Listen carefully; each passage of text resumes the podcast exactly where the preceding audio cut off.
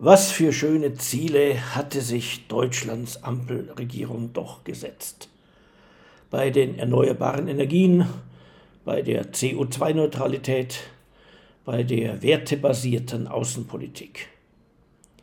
Dem guten Beispiel dieser moralischen Großmacht sollten dann auch andere Länder folgen. Doch keine drei Monate nach dem Regierungsantritt kam das Rendezvous mit der Wirklichkeit. Zwar wollten viele Deutsche lange nicht glauben, die entlang der ukrainischen Grenze zusammengezogenen Truppen Russlands sollten wirklich dazu dienen, nach der Krim und kleineren Gebieten in der Ostukraine auch noch ein ganzes Land zu unterwerfen. Doch beim Zusammentreffen von Wirklichkeit und Illusionen siegt stets die Wirklichkeit. Wer hingegen Illusionen hegt, wird unter Lerndruck gesetzt, wie derzeit Deutschlands Regierung.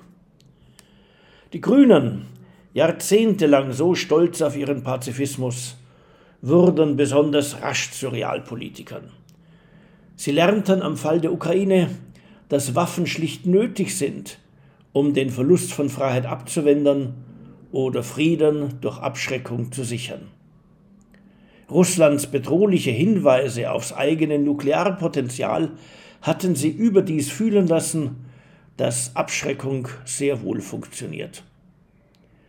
Die Liberalen, einst versessen auf das Finanzministerium zur Sicherung von Haushaltsdisziplin, fanden plötzlich nichts dabei, gewaltige neue Schulden aufzuhäufen, um die Bundeswehr vielleicht doch wieder einsatzfähig zu machen.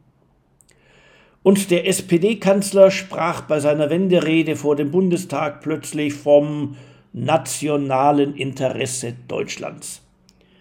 Dieses hatte man jahrzehntelang in den Schatten von Multilateralismus und universellen Werten gerückt.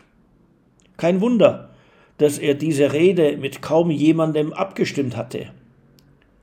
Nur der erwünschte Überraschungseffekt machte nämlich jene sprachlos, die den deutschen Nachkriegspazifismus weiterhin ernst nahmen und sich so sehr gewünscht hatten, die Ampelkoalition werde den klassischen grün-sozialdemokratischen Kurs der Merkel-Regierungen fortsetzen, nur eben entschlossener.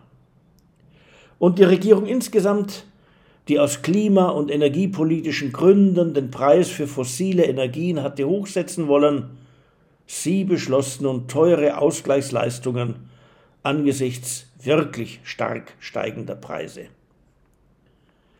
Doch seit sich die innenpolitische Schockstarre löst, rumort es in der Koalition.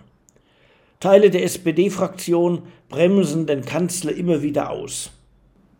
In der FDP sorgt man sich über den Fortbestand einer finanzpolitischen Reputation der Partei. Und bei den Grünen überlegt man, wann jener Vertrauensvorschuss wohl aufgebraucht wäre, mit dem Deutschlands Medien seit langem diese Partei begleiten.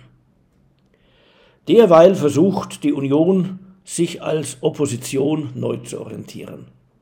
Sie nutzt es aus, dass sich Kanzler Scholz von ihr Macht borgen muss, um überhaupt seine Politik durchsetzen zu können. Geschickt mischt sie dabei mit, einstige Fehler der deutschen Russland- und Energiepolitik eher der SPD anzukreiden als der langjährigen Kanzlerin Merkel.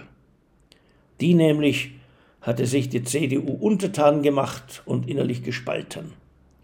Das wirkt in der Union bis heute nach.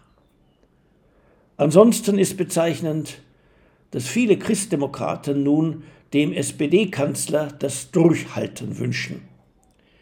Es soll sich aus der Untergrabung seiner Autorität durch die eigenen Leute bloß keine politische Dynamik dahin entwickeln, dass aus der Ampelkoalition eine Jamaika-Koalition werden müsste. Dann nämlich würde das gesamte pazifistisch linke Potenzial Deutschlands gegen einen CDU-Kanzler mobilisiert. Diese Truppen kann aber wirklich nur eine SPD-geführte Regierung in Schach halten.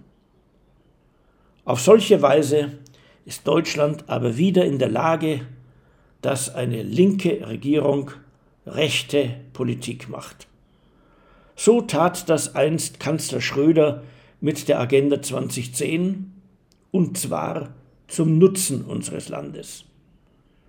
Doch wird auch Kanzler Scholz Deutschlands Nutzen mehren.